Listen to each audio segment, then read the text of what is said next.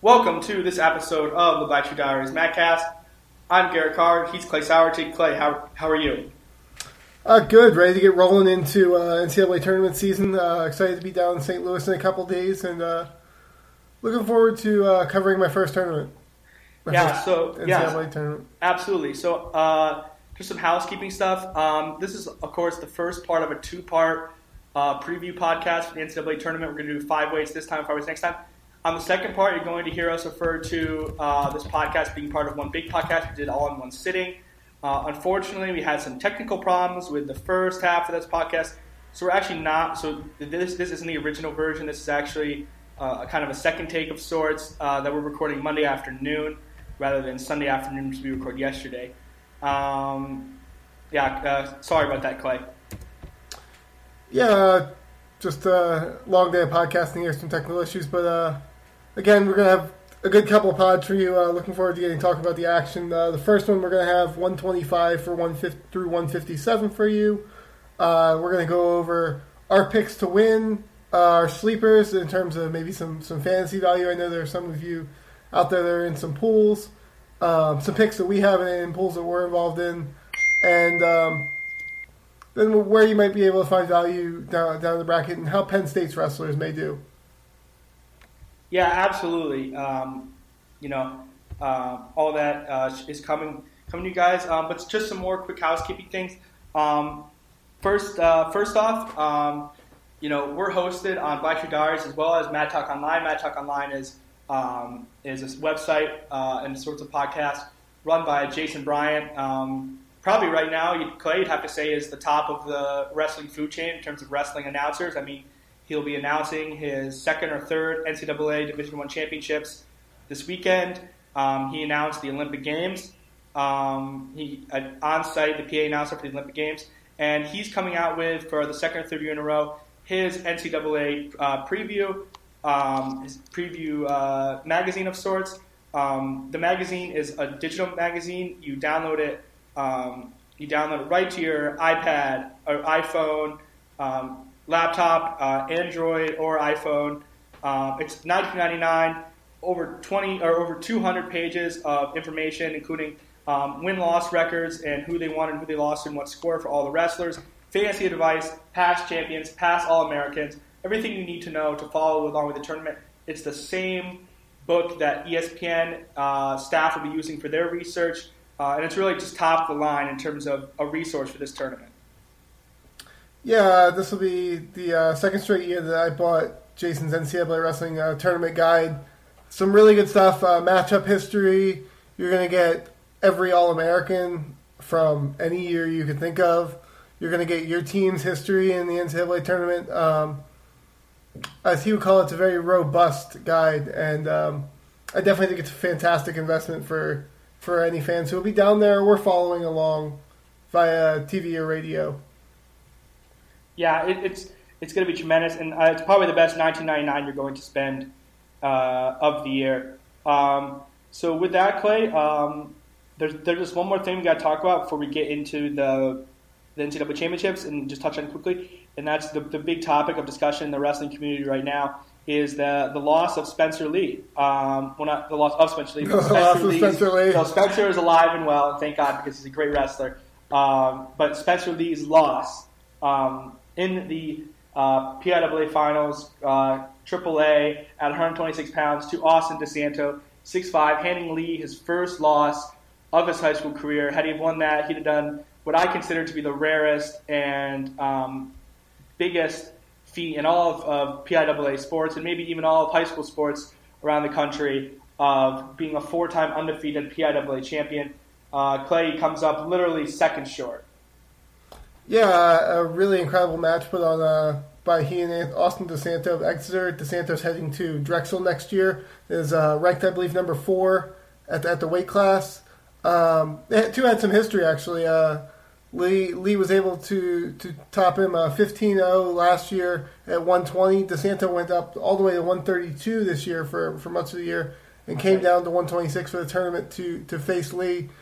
And just a really gritty effort. Spencer wrestling, I know, with a torn ACL, which hindered him a bit. But Just a really impressive performance by DeSanto. Can't take anything away from the kid, and history book will always show him now as a champion. So really good for a kid who wanted to step up and challenge himself and got rewarded for it. Yeah, and you said DeSanto was up at 132, dropped down to 126. They both wrestled, I believe, at 120 last year, right? Correct. Yeah, so he went up two weight classes. Spencer went up one.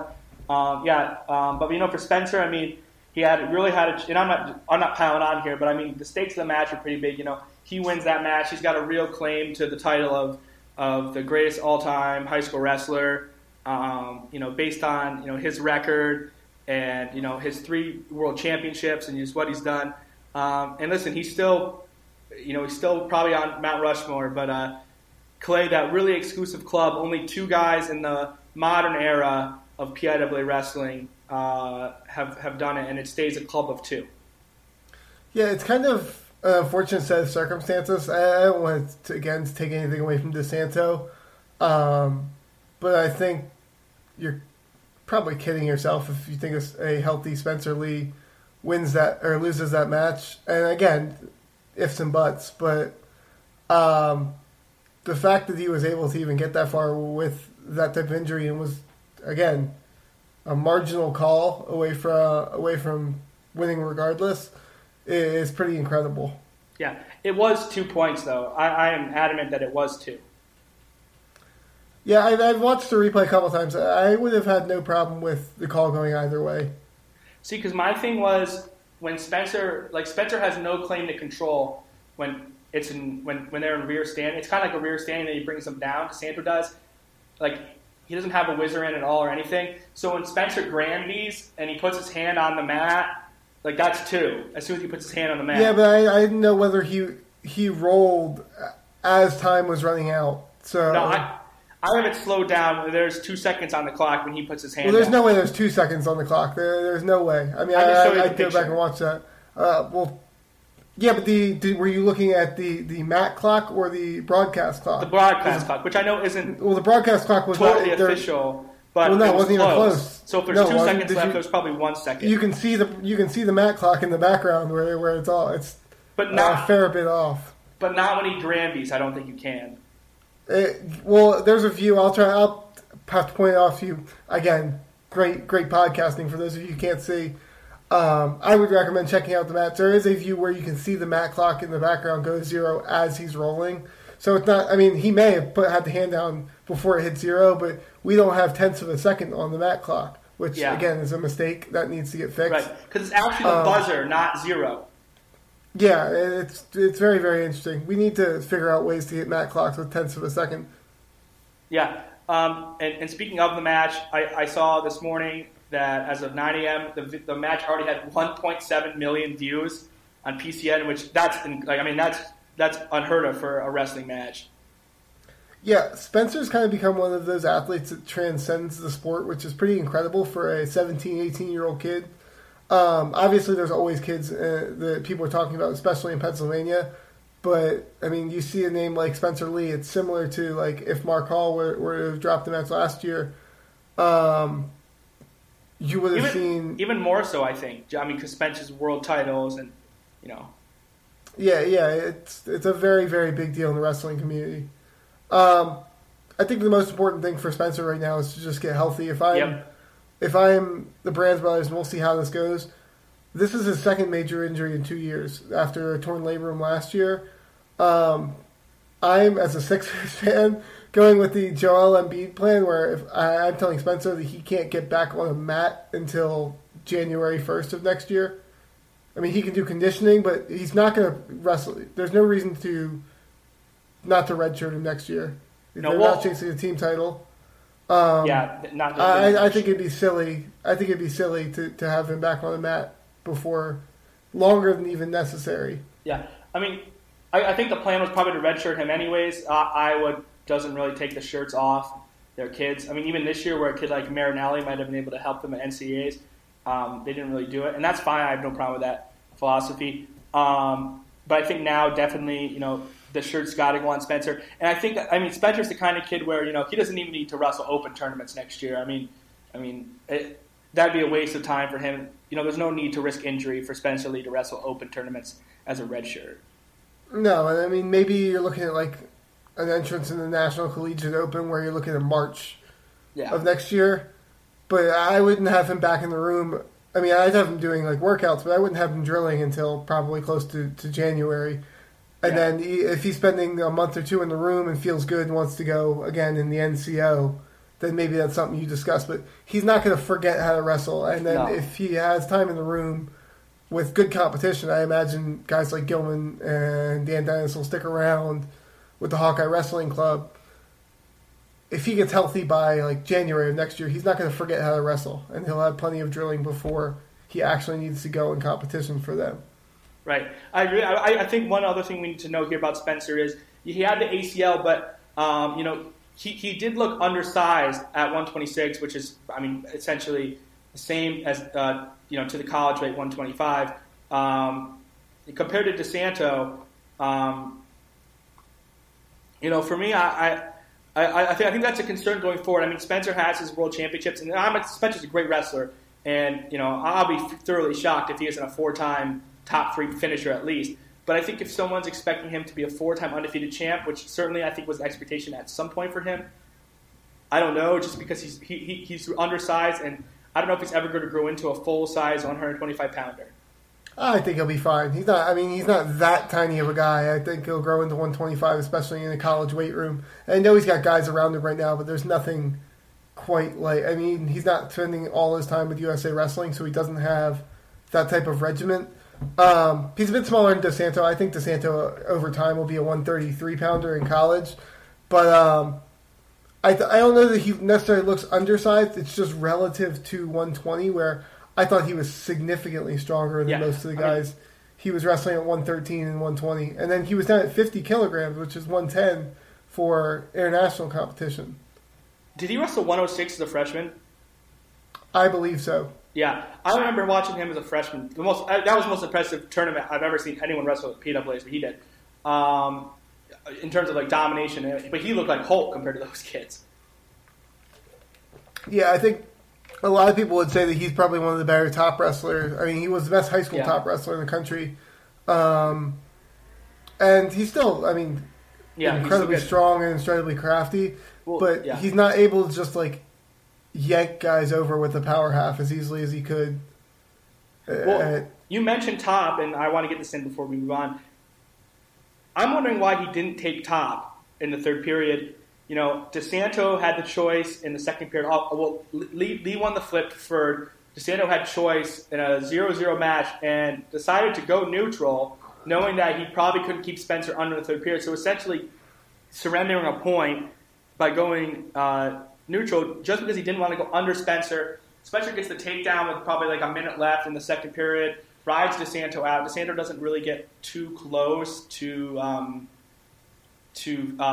getting out, and Spencer has the choice in that third period. I think Spencer, in retrospect, should have probably taken Top. Yeah, you were the first person to actually kind of introduce that question to me, and I agree with you. I would have taken Top in hindsight, and maybe, I mean, having seen how it went with the injury and with the pacing in the match, even then. But again, hindsight's 20/20 when you're up 2-0, and I mean.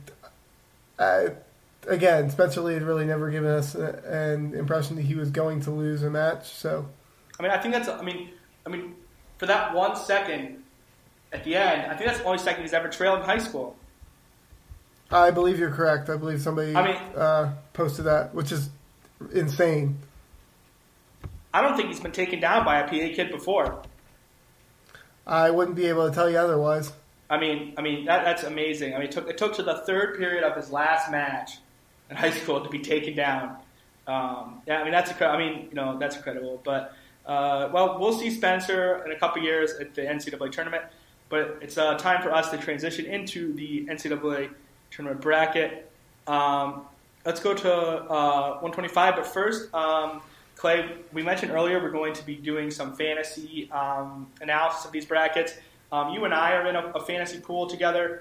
You know, kind of explain the rules of our pool, and then you know how we're giving our fantasy advice. So scoring in the poll is based exactly how it would be if you had a team in NCAAs. You get the amount of points equal to the wrestler you selected. You were able to select 10 wrestlers total, 2 wrestlers that are seeded in the top 2, 2 wrestlers that are seeded 3 or 4, 2 wrestlers that are seeded 5 or 6, 2 wrestlers who are seeded 7 or 8, and then any amount of wrestlers seeded below 8 should you not pick 2 from all the weights above that, or from all the seeds above that. So a total of 10 wrestlers is what we're getting at, one at each weight. You're looking at high point scorers and high bonus scorers for your top seeds, and then maybe some guys who could provide value lower down. Yeah, absolutely. And of course, you have to pick someone at each weight. I don't know if you said that, but you have to have a wrestler at each weight class. So we'll be working that into our predictions here, because a lot of you guys are doing that. And by exploring that, it kind of explores the value, or it kind of explores the bracket anyways, looking at it through that lens. So without further ado, let's go to 125 pounds. Here at 125, obviously Thomas Gilman, the undefeated Iowa senior, last year NCAA runner-up, is the 1 seed. Joey Dance from Virginia Tech is in the 2 spot, just like he was last year. Our own Nick Suriano gets the 3. Darian Cruz from Lehigh gets the 4. And Tim Lambert from Nebraska gets the 5, Clay. Yeah, brackets kind of played out similar to how I thought they might. I thought Nick Suriano might still get the 2, having beaten Cruz, and with Cruz having a loss, or Cruz having beaten Dance. But, alas, kind of body of work held up for Joey Dance. And I don't think it changed too much, although... getting Lizak kind of in that quarterfinal, should you get to the quarterfinal, is a bit of a tough draw. I think we both agree that we have Gilman winning out of this bracket, correct? Yeah, I have Gilman winning in this bracket. I just think, I think his best challenge would be a healthy Nick, and I'm not so confident that Nick will be healthy enough. I think Nick is going to be healthier than most people, but even I being optimistic. Can't foresee a scenario, just even if Nick's ankle is feeling fine, he's got pluripotent motion. He still lost a couple weeks in wrestling in the room, which will make a difference. It's hard for me to foresee him being healthy enough or being, as complete of a wrestler enough to beat Gilman in this tournament. And I don't see anyone else with a chance, really. I think, should he be able to get there, I actually think Dance presents a unique problem. They're 1-1 in their careers against each other. And the weight structure could help Dance, too. Yeah, I believe they're 1-1 in their careers against each other. And then the last time they met, Dance lost on a takedown with 10 seconds to go. So, again, they've wrestled some very close matches. Yeah. And Dance, I'm very interested. Dance is a bigger guy who struggles with weight in tournaments, but on Saturday he can bulk up. Yeah, I'm very interested in how Soriano progresses. I think should he... be healthy enough to win his first 2 matches and get to that quarterfinal, I like him getting to the final, but I'm very, very skeptical about his health getting to that point. On the top half, I expect Gilman to walk into the finals pretty easily. He could even bonus his way. It wouldn't shock me if he got bonus over Cruz. Yeah, that top half isn't super great. On the bottom half, Lizak presents an interesting option, maybe... Speaking, kind of getting into value here, should Suriano not be healthy, I think Lizak presents an interesting option. Dance, if he can go. Josh Terrell of American, the 11 seed there, is really interesting. Who do you like? First off, I just want to give the quote Kale gave about Nick Suriano at the press conference. As I said, this is Monday afternoon. He just had his press conference. Here is Kale's quote on Nick Suriano in its entirety. He's down in the room right now wrestling, so he's progressing along. He's looking good. So we're going to, I don't know what else you want to hear. He's in. That's what he said. So, take that for what it is, but that's all the information we're going to have until Thursday morning and on match 19 of the tournament. Yeah, just a little more ambiguity if you didn't have enough of it. Yeah. Value standpoint, getting back to it. Oh, go ahead. I like.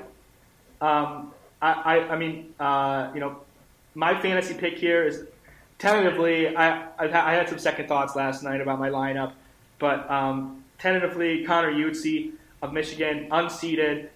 He's a kid who has been an All-American, wrestled the best of his season at the Big Tens. He took. He had retired from the sport and then kind of came back in. Michigan had some injuries. Came back into the room around late December or January. So he's really just now getting back into wrestling form. He looks good, and I don't mind his draw. So I'm going, but I really like Connor Utsi as a low seed. I like Terrell a lot too.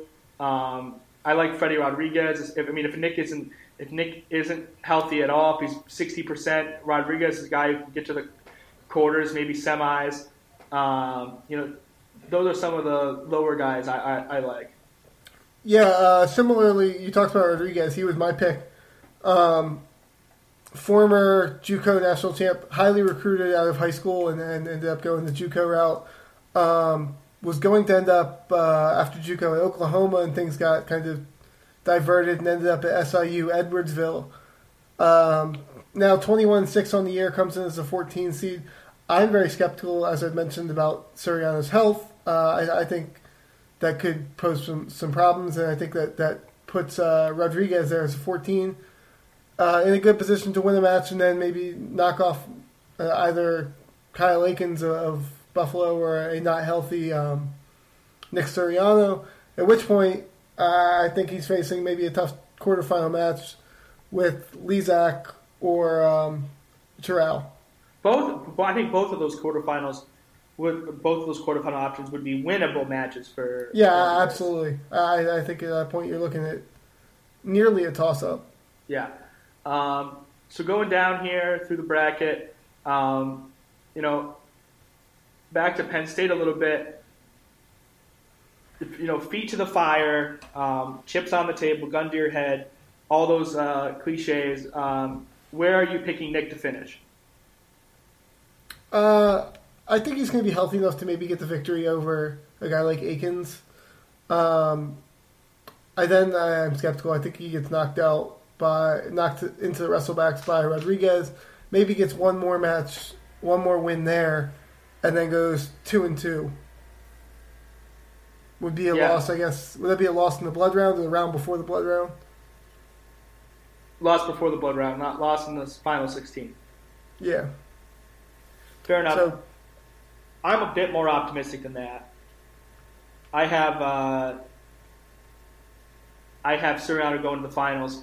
I'm pretty optimistic on the ankle. A bit more optimistic. I have him going to the finals, losing to Gilman. Nick's a trooper. His dad's an orthopedic surgeon, and obviously the guys at Penn State's got a great medical staff. So between those two, he's received the ultimate care for this ankle. It's been 4 weeks. I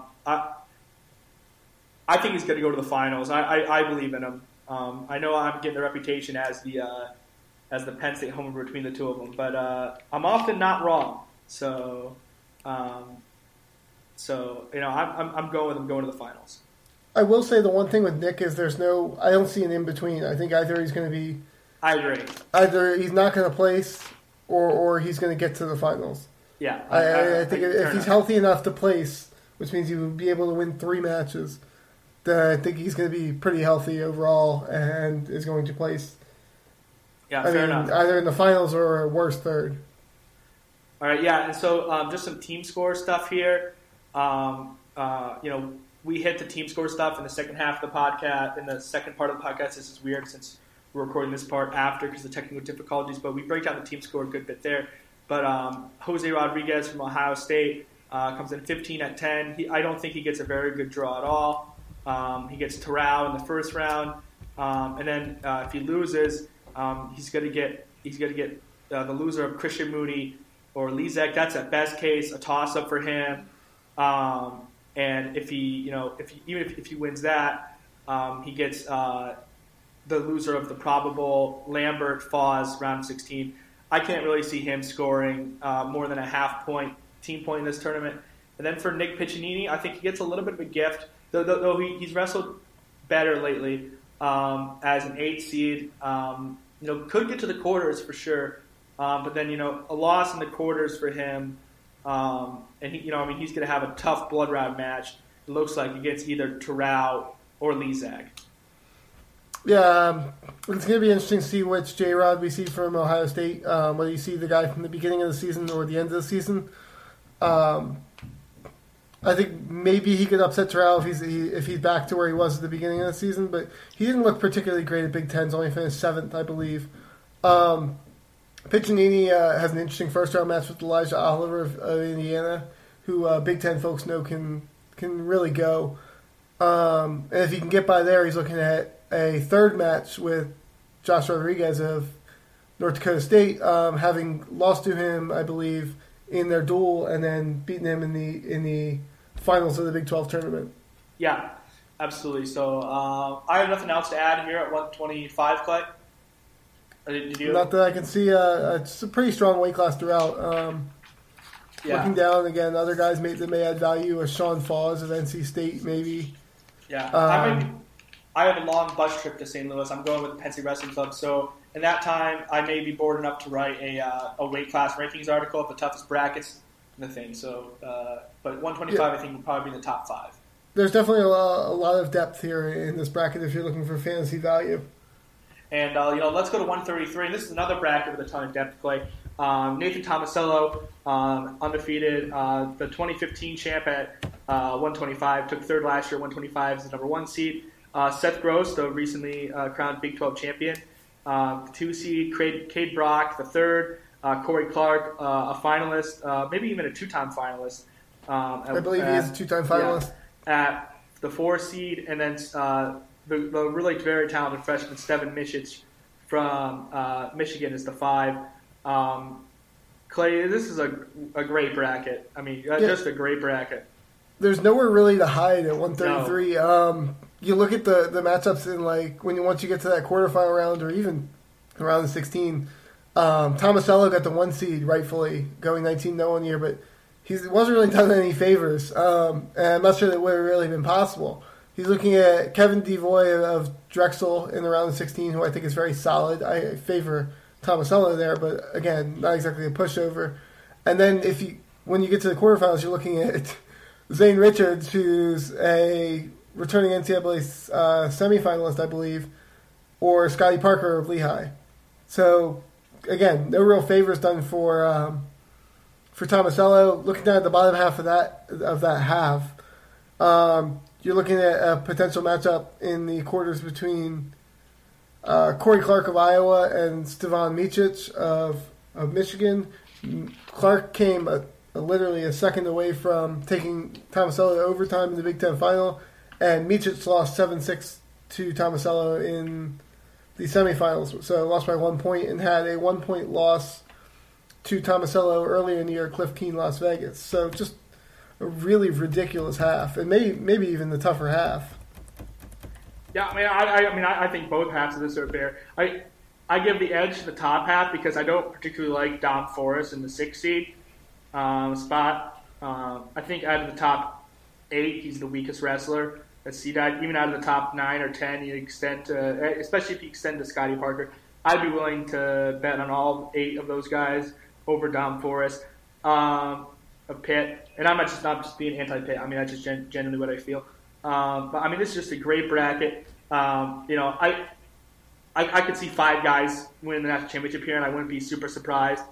And just a lot of wrestling talent here. I mean, if you look at Eric Montoya, the 7th, who I've been standing all year, he's very good. Zane Richards last year took 4th, I want to say. I mean, I know he was in the 3rd, 4th match, I believe.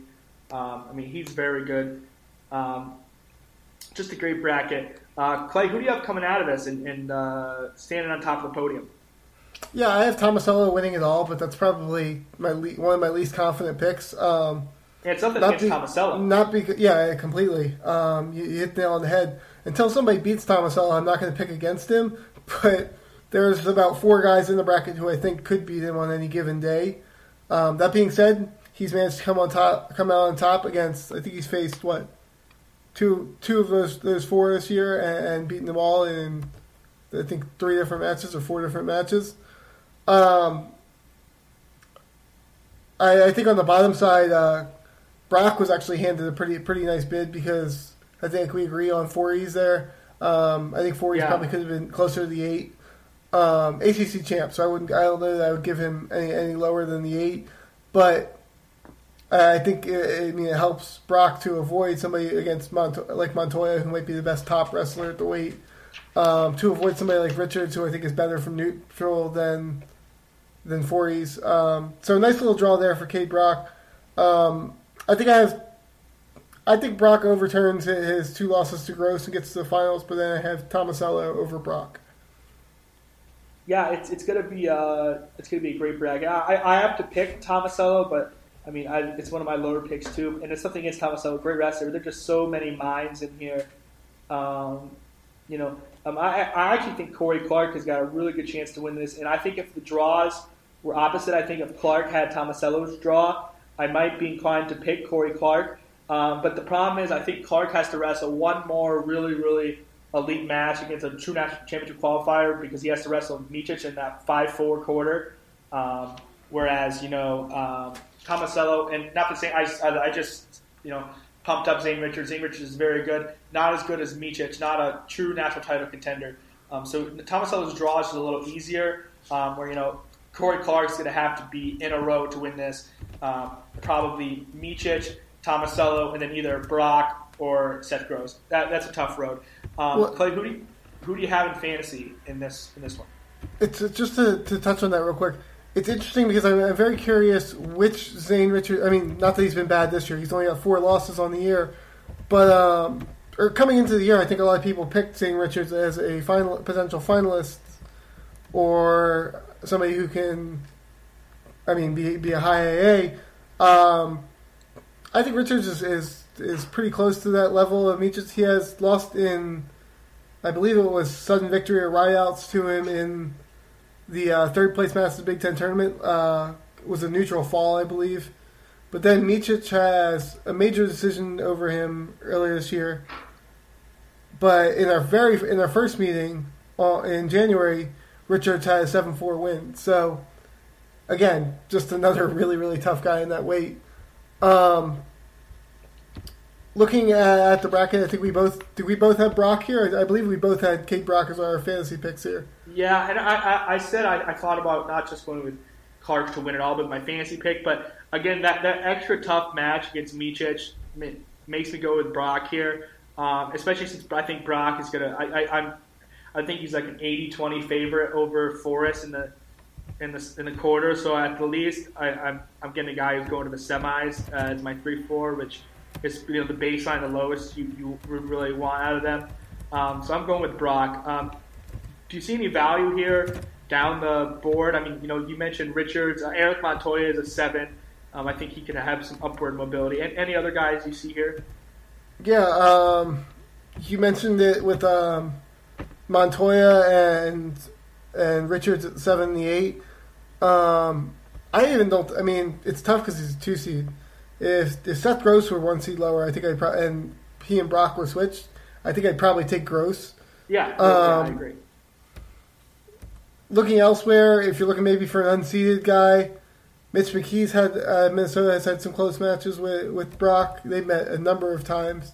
And by unseeded, we mean outside the top 8 for our purpose. Yeah.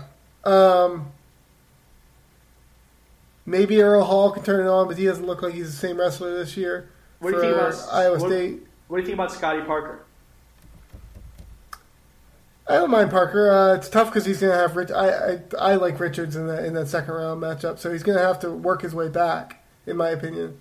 Okay, yeah, fair enough. It's just a great bracket. You're looking at guys. Connor Schramm hasn't had a super great season. He did not have a good big Pac-12 tournament, but he's also had 3 weeks off since then because they wrestle a week earlier, which I think that can help a guy who's getting a little beat up and. Wasn't in a good rhythm like Schramm and a veteran. There's just so many good names in this bracket. It's incredible. Yeah, this is probably this and the next bracket that we're going to talk about are probably the 2 deepest brackets in the tournament. I agree. Anything else to add here, Clay? No, I think we touched on it all. Just a really, really strong bracket from top to bottom. And again, if you're watching on ESPN3 or some type of channel wherever they broadcast it, and they have some type of options for watching multiple mats at once, try to do that because there's going to be a lot of good wrestling early on at this weight class. Absolutely, absolutely. All right, let's flip to 141 here, Clay. Here, the top seed, the defending champion, kind of like Thomas the Train, just keeps going. Dean Heil, the number one seed, undefeated this year, just one loss in the last 2 years. The two seed, Kevin Jack from NC State.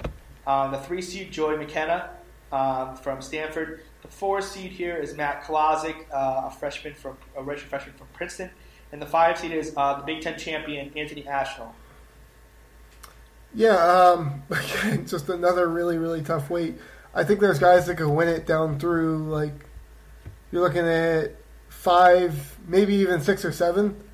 A brutal weight class. And Heil, like Tomasello, it wasn't really done any favors by grabbing that top seed. Has an immediately tough match against BrockZackrell, unseeded Clarion at 21. Of course, that's all random drawing too. Yeah, Jared Prince of Navy looking at second round, another really tough guy, and then maybe like Jaden Ironman or Colt McChrystal to the quarterfinals just to get to that semifinal. Yeah, and there he's going to see. I mean, and there is really a toss up, a coin flip match for even the number one seed. And I think a lot of people will pick Kolozik, if it is Kolozik or Ashnell, over Heil. I mean, this is just a great bracket. I mean, I'm just going to run off some unseeded wrestlers in this bracket. Jim Gulabon, former All-American. Ronald Perry from Lock Haven, 28-6 on the year. Unseeded for our purposes in fantasy. Bryce Meredith, last year's runner-up, who beat three great wrestlers to get to the finals, is seeded 10th. Logan Everett from Army, who spent most of the year in the rankings, got as high as like 12th. He's unseeded. I mean, it's just a phenomenal weight. I mean, a guy like Luke Pletcher is the 12. Javier Gasca, who looked great at the Big Ten tournament, is the 13. Just a really awesome weight. Yeah, again, it's similar to 133 where you're going to have to earn your national title, whoever comes through this bracket. Yeah, I agree. So, Clay, who do you have coming through this? I shouldn't pick against Dean Heil. Nobody should pick against Dean Heil. It's amazing. He doesn't lose so much money on Dean Heil. He doesn't lose, and he hasn't now for 2 years. But I'm going to be really stupid and pick against Dean Heil. I really like the way Kevin Jack of NC State's wrestling, the two seed, lengthy guy, can get some scrambles and a really strong scrambler. And I just think the uniqueness of his wrestling style poses problems to anybody he's going to face. For full disclosure, yesterday when we did the first version of this podcast, the version that I couldn't get downloaded to work correctly, I did pick Joey McKenna, and I picked McKenna in preseason. As I'm speaking, I'm still deciding who I'm going to pick right here.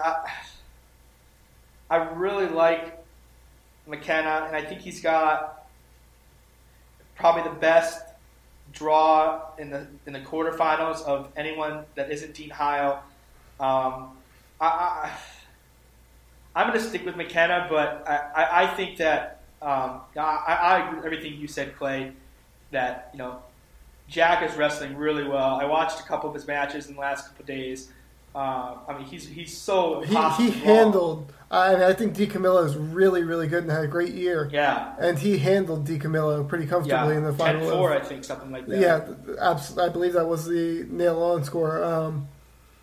And he handled it pretty easily in the ACC final. Yeah. My only thing with him is that he has some demons from last year.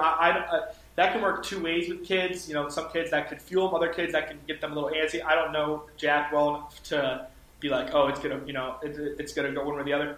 I'm going to pick McKenna, but I mean, that's not my fantasy pick, and I think my fantasy pick can win this whole thing too. And obviously Heil, as I said, Vegas would make a lot of money if they took wrestling futures because people would bet, no one would bet on Dean Heil, and he just wins. So, I mean, that's one thing.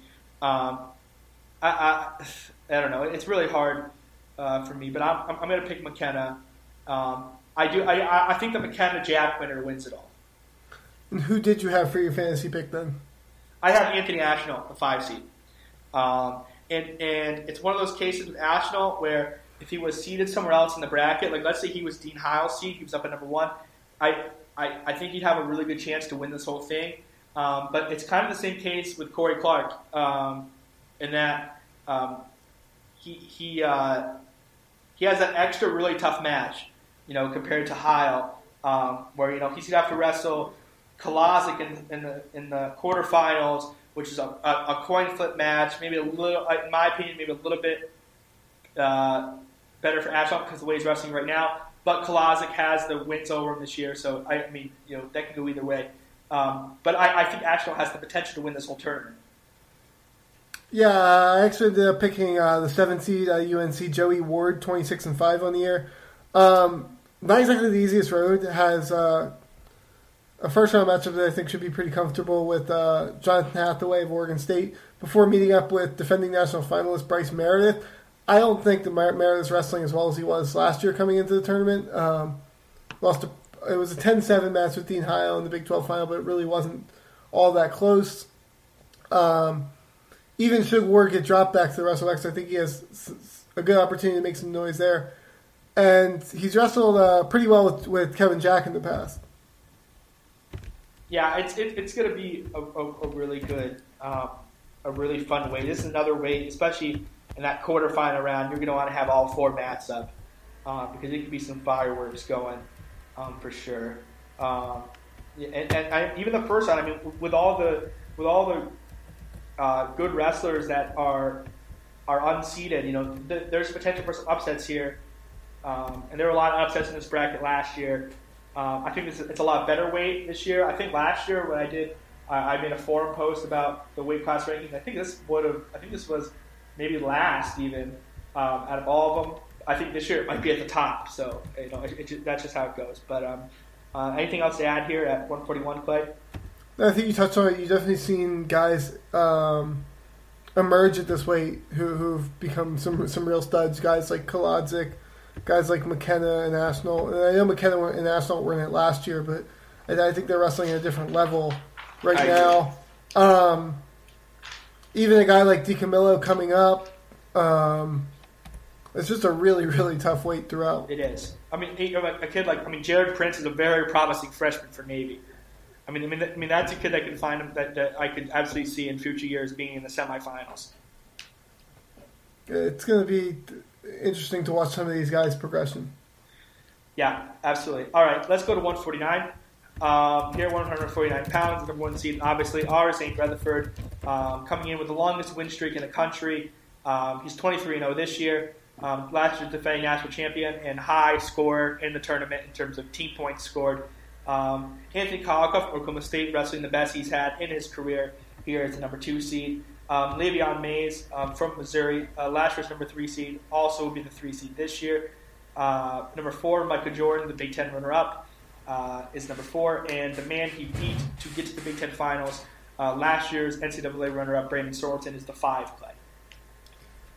Yeah, it's weird. I actually think it's a pretty strong kind of top 5 there, but I think we both kind of agree on how this weight's going to go, and it's pretty straightforward.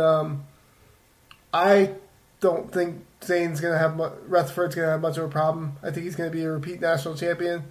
I also think Kolokoff's going to not have much of a problem getting to at least the semifinals, but I think he's wrestling as well as he has in his career. I think he probably beats Mays and gets to that final. LeVon Mays has done a really good job of somehow ending up in the 3 seed for like 2 or 3 straight years without seeming like he's all that outstanding. But I think he finished 3rd last year, so hard to knock the kid. I think the only real intrigue that I see at this weight is team-wise in that 4-5 quarterfinal between Micah Jordan and Brandon Sorensen. I think this is a weight where I'd be interested to see. I'm not advocating for change. I'm just saying, like, on a hypothetical, it'd be fun to have a format like they do for like the world team trials and Olympic team trials, where if you have that stud rest are coming back. They automatically advance to the championship. Then you have a challenger bracket. Because I'd like to see Kawaka, Sorensen, and Jordan fight it out, all three of them, just to meet Zane in the finals. Yeah, I think hopefully we can get that at least between a couple of guys, maybe in a wrestle back. Because I think at least you can throw Mays in that group. I mean, Mays isn't like a fluke. He has good wins. So hopefully you get a couple of those, maybe in a third place match. Should get some good semifinals then there on the bottom between Kalika and Mays. But I think we both agree here that Rutherford's a pretty heavy favorite, even having wrestled some close matches with Sorensen and Kalika earlier this year. Yep, I agree. We both have Zane as our fantasy pick here, I think. Yeah, just from a sheer... There are three options, in my opinion, for guys you're going to take with the 1 or 2 seed. I think we'll talk about the top one next, but the other two are Rutherford and Kyle Snyder. And I think just given the weight class... And given the style, you're more likely to get a pin from Rutherford in the early rounds. So, he was a pretty clear-cut pick for me. Yeah. Clay, last year, Zane scored 28.5 points. I think that'd be a pretty unfair over-under. That was a good performance. But did you see over-under 27.5? I think it's under, but it's not significantly. Okay. Fair enough. Yeah, the 28.5 last year was pretty nuts. Yeah, it was just a ridiculous performance. Yeah, he's good. Any value you see here down the bracket? I think the one guy that really catches my eye is unseeded Matt Samato of Drexel. He was the number 4 seed last year in this tournament. Still a pretty good wrestler, and I really don't mind his draw that much. I don't know. I think he can offer some value down the bracket. Down the bracket, I'm not as high on Samato, but maybe if you're looking for somebody to take a flyer, Devon Jeffries, who could get hot, take out Shishko and Mays and maybe get to the semifinals. I think Shishko, the 6th seed, could be an option if you don't have a 6th seed. I actually like his chances of – I wouldn't favor him to get to the semifinals, but it wouldn't surprise me if he knocked off Mays. At the top half, I think Patricia Lugo of Edinburgh – probably a guy that's going to get knocked out in the quarterfinals. That's actually a tough second-round matchup with Justin Oliver of CMU, who I believe actually, coincidentally enough, Zane wrestled both Oliver and Lugo last year in the front side. But I think even if he gets knocked back, I could see Lugo doing some damage on the backside of this bracket. Yeah, Chisco last year was a backside hero, scored a bunch of bonus points on the backside. He was my pick at 141 last year. Shout out to Chisco for I took third last year in this pool out of about 60 people. Shout out to Chisco. You're great. All right, anything else to add here? No, I think this weight is probably as definitive as any other. Like we said, the only real intrigue that I see is with Jordan and Sorensen in that quarterfinal. Yes, I agree. All right, let's head to 157. This bracket, the one I have in front of me, is not the correct bracket due to it being reshuffled, and I printed it out before. So I'm going to bring up the bracket. But, Clay, give us our top 5 seeds. You're looking at a top seed of Jason Nolf, obviously at Penn State. The second seed is Michael Kemmerer at 27-2 on the year at Iowa. Only 2 losses coming to Nolf by decision. I believe he's the only person this year to keep Nolf from bonus points. Though both were very close to bonus. The 3 seed, you're looking at Joey LaValle out of Missouri, who's 25-1 on the year, Big 12 champ.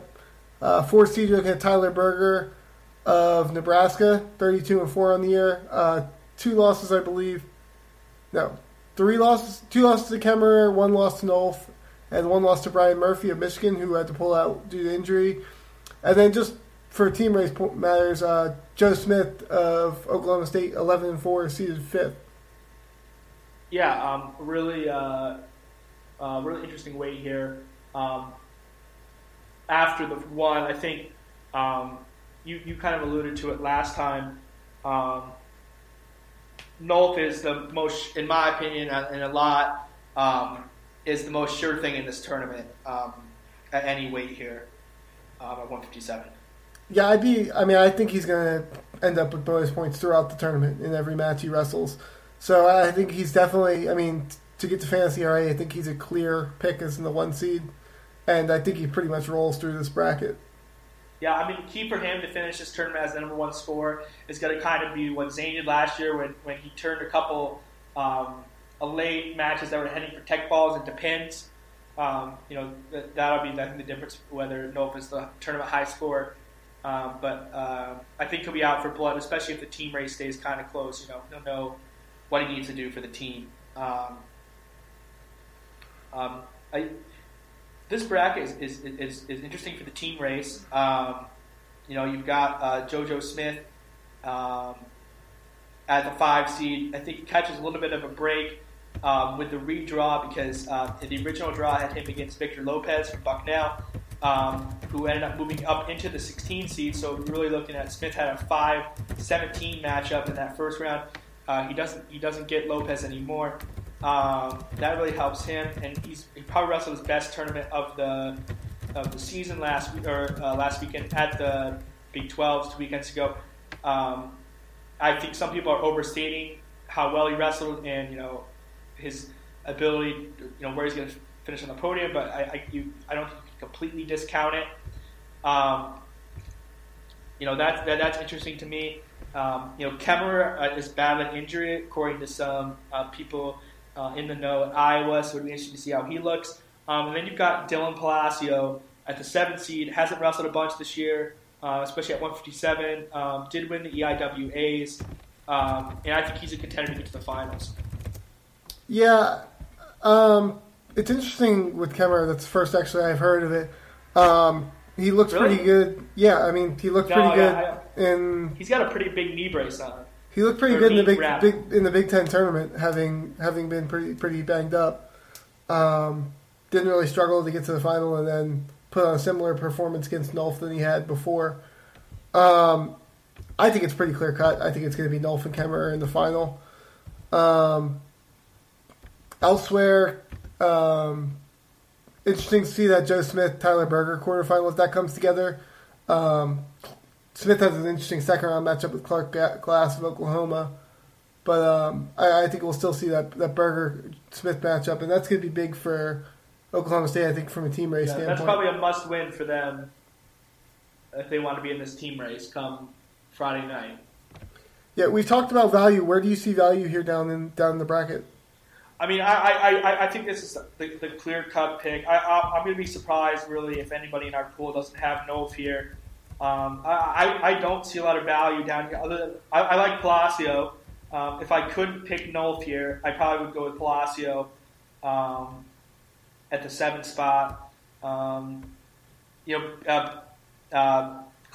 from Ryder, BJ Clagon.